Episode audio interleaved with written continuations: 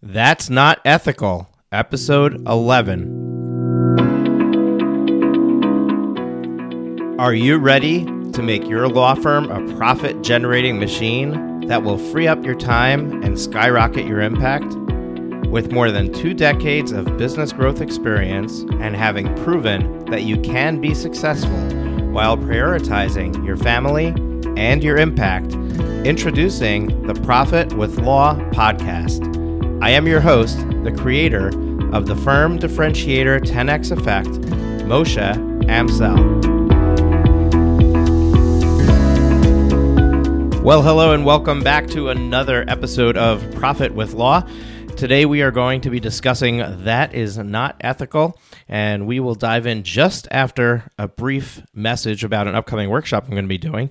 My name is Moshe Amsel, host of this podcast, and over the next few months, uh, I'm going to be hosting a series of workshops specifically targeted for growing your law firm. And the first workshop is called The Law Firm Client Getting Machine How to Create a Machine That Will Produce an Unending Supply of New Clients for Your Firm. To sign up for this training that will take place on Monday, May 13th at 12 p.m. Eastern, head over to www.profitwithlaw.com forward slash workshop. Profitwithlaw.com forward slash workshop and register. If you're listening to this after May 13th, 12 p.m. Eastern, uh, that same link will take you to the registration page of our next session, the next workshop we're going to be doing. So that link will still be good when you listen to this. It just might not be specifically for this workshop. So let's jump right in. When I work with attorney clients, and I present them with a solution to a problem that they're having. One of the things that they commonly tell me is that is not ethical, or we are not allowed to do that. Or another one, the ethics guidelines in our state preclude us from doing that. And I want to create an entire episode about this because right away you're going to be sitting there thinking um, yeah us attorneys we have very specific ethics guidelines that we have to work under. And i can tell you that as an accountant we have the same thing right? So we have also ethics guidelines that we need to follow um, put out by the the accountancy board. And it dictates certain practices that we have. But what i found is is that it really doesn't dictate some of the business practices uh, as much as people claim that it does. And uh, basically, if somebody just thinks that this, hey, this doesn't pass my sniff test or um, it doesn't feel right to me, they're right away going to hang their hat on, hey, I'm not allowed to do this because we're all worried about certain things like disbarment in my case, you know, losing losing a license, right? So uh, a license that precludes me from being able to prepare people's tax returns or perform audits. And you can lose your livelihood if you get disbarred. So it's not something to mess around with. But the reason that I wanted to talk about this is because very often when somebody tells me that's not ethical, we're not allowed to do that, the guidelines in our state preclude us from doing that, very often that's really not the case. So here are some examples of situations that I have heard clients make this statement to me. And the list is really long. I'm only going to give you four examples, but basically anything that just seems out of the ordinary or difficult, that seems to be the go to thing that attorneys will say. Uh, so, covering this now is important because it's going to lay the groundwork for some of the strategies I might share in the future. You might be sitting there saying, hey, I don't think I'm allowed to do that. And I am going to ask you to follow a process when that comes to mind. So here's here are the examples.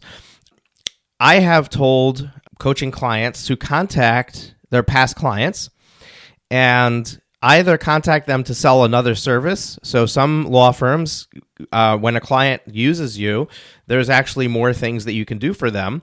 So you're contacting them to try to get additional business out of that client or you're contacting them to request a referral to somebody else that they know that might require your service. Now, there's nothing wrong with that. And I would be extremely shocked to find a state that precludes you from doing that in the ethics guidelines. contacting somebody who used you and saying, "Hey, were you happy with our service? Did you enjoy the experience that you had with our firm?" If they say no, that's the end of the conversation, right? You're not going to ask them for a referral. If they say yes, and then you say, "Would you be willing to let some of your friends know about the service that we provide and perhaps one of them needs it?" Or would you be willing to connect us with some people who you think might require our service?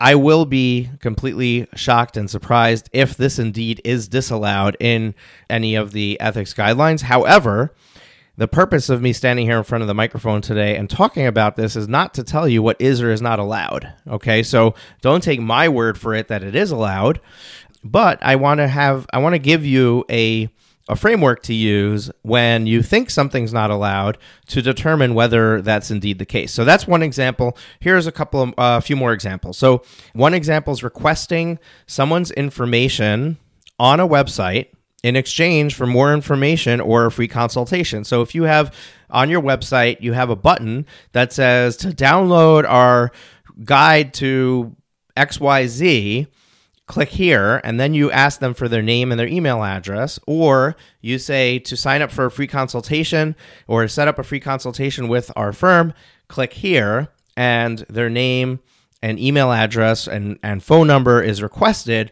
Um, that's another area where i've had clients tell me we're not allowed to do that. Here's another one. Selling a service as a package and collecting the amount of the service or a portion of it up front now, I've had people tell me we're not allowed to package our service.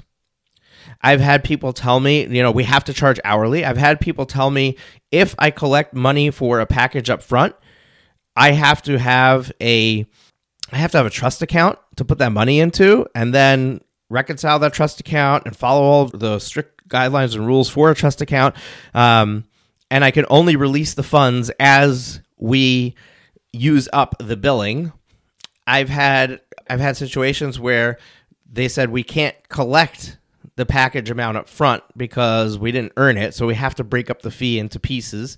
Um, there's all kinds of things that have been when when talking about going outside the norm of collecting a retainer and charging hourly and billing the hours against the retainer that creates all kinds of stop signs in my client's mind that oh we can't do that.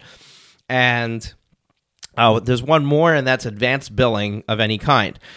It if you were to instead of charging a retainer say hey my minimum fee is $5000 and that will get uh, give you the first 10 hours of service and then after that each additional hour is x um, even that i've had people say nope I'm not allowed to do that, or I need to hold that in trust until it's earned, which it's not. It's earned right away, right? Because when you charge a package or you charge up front for your minimum billing, you can spend two hours on that account. If you complete it, if you completed the work for that client, you get to keep the entire amount. So you're not um, collecting a retainer per se in that example. So those are some examples of when people might say this when attorneys might be you know putting up the their hands and saying i'm not allowed to do this. Now what's really happening behind the scenes? Why is the gut reaction i am not allowed to do this? And the reality is is that i can tell you that there's no question that in most states everything every example i gave is indeed allowed. Uh, now it's quite possible that there are certain nuances in certain states that disallow certain um, business practices for whatever reason. So I'm not I'm not going to say it doesn't exist, but I'd be shocked to to see more than a handful of states that disallow these practices. So, what's really happening is most of the time they are making this up. And the reason that they're making this up is because it doesn't feel comfortable to them. what what I am asking them to do or what I am advising them to do from a business perspective of how to grow their customer base or fix their uh, their uh, accounts receivable problems or make more money because they're packaging a service instead of charging hourly what's happening is is that that suggestion to them is not it's not sitting right with them because it's not what they're used to. People don't like change.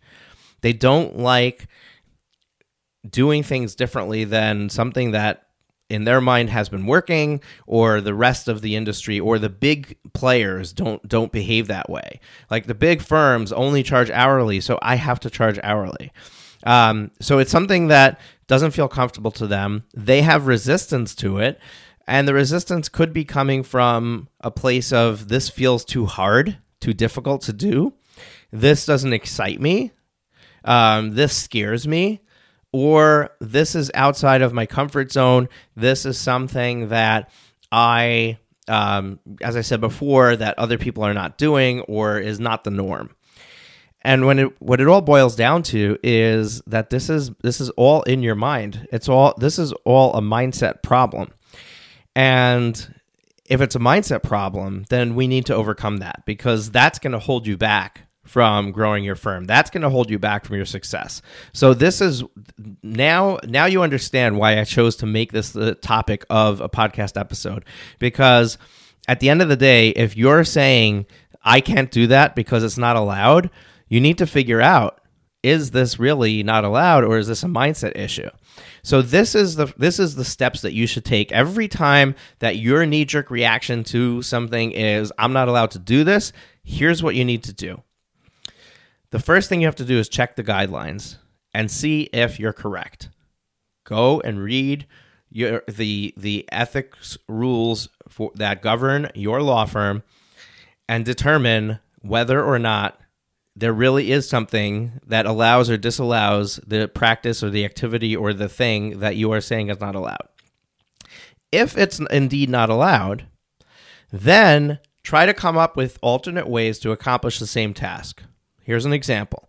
If you're not allowed to ask a past client to refer you business, what about asking them to write a testimonial for you or to write a post on social media and talk about your firm in a positive way and share that out where their friends, their connections will see it?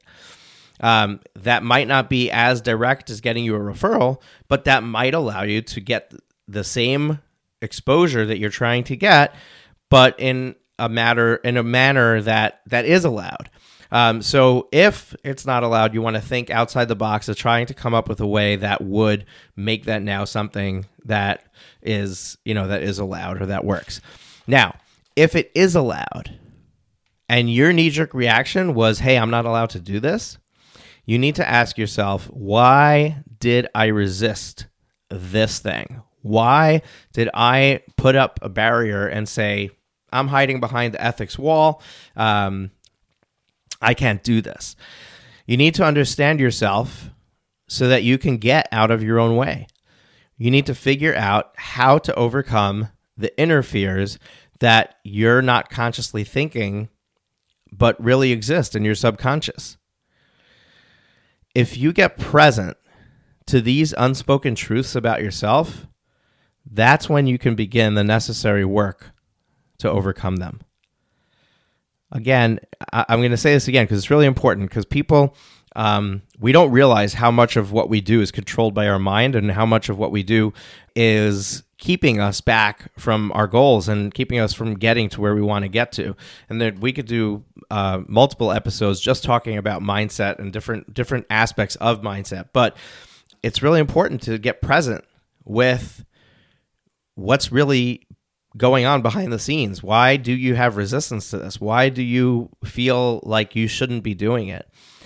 Um, so, to recap, the bottom line is that most regular business practices are ethical. Most marketing activities are ethical. Most pricing strategies and AR collection strategies are ethical. It is possible that in your state something is not allowed. It, you know, even though it's it's recommended by somebody who uh, is a guru or a coach or, or just a business strategist and they're telling you to do this, it could be that your state doesn't allow it. But when you assume it's not allowed, always confirm with the actual written rules that it, that that's the case instead of assuming that that's the case. And when your assumption was wrong, you have to start doing some of the inner work to figure out why and then you will become more successful simply by getting out of your own way. So, this was a nice, short, and sweet episode. I just wanted to get this out, get it off my chest, and put it out there. And I would love to hear back from you if you agree or disagree or have an opinion on this topic. And you can do that by um, commenting on the post that we announced this episode on LinkedIn, uh, or uh, you can join our LinkedIn group. So it's the American Law, uh, the American Law Network on LinkedIn, and um, you can go in there and just uh, place your comments, and I uh, I'll see it there, and I'll be happy to respond. I would love to hear uh, your feedback on it, and if you are in um, if you're in a situation where your sales are not recurring on a regular basis, you have months where you have great you have a, you have a, a, lot of sales coming in and then you have months where there's nothing going on you need a law firm client getting machine you need to have a system that you can amplify when you want to you can slow it down when you want to but you have absolute complete control over that machine and you get to control the clients that are coming in the flow of the clients that are coming in so if this sounds like something that would make sense for you that you would like to learn I'm hosting a workshop on Monday, May 13th at 12 p.m. Eastern, and I would love to see you there. So go to profitwithlaw.com forward slash workshop, profitwithlaw.com forward slash workshop, and have a great day. And I will see you soon. Take care. Have you been enjoying the show? We sure hope so. To make sure you never miss an episode, be sure to hit the subscribe button in your podcast player app.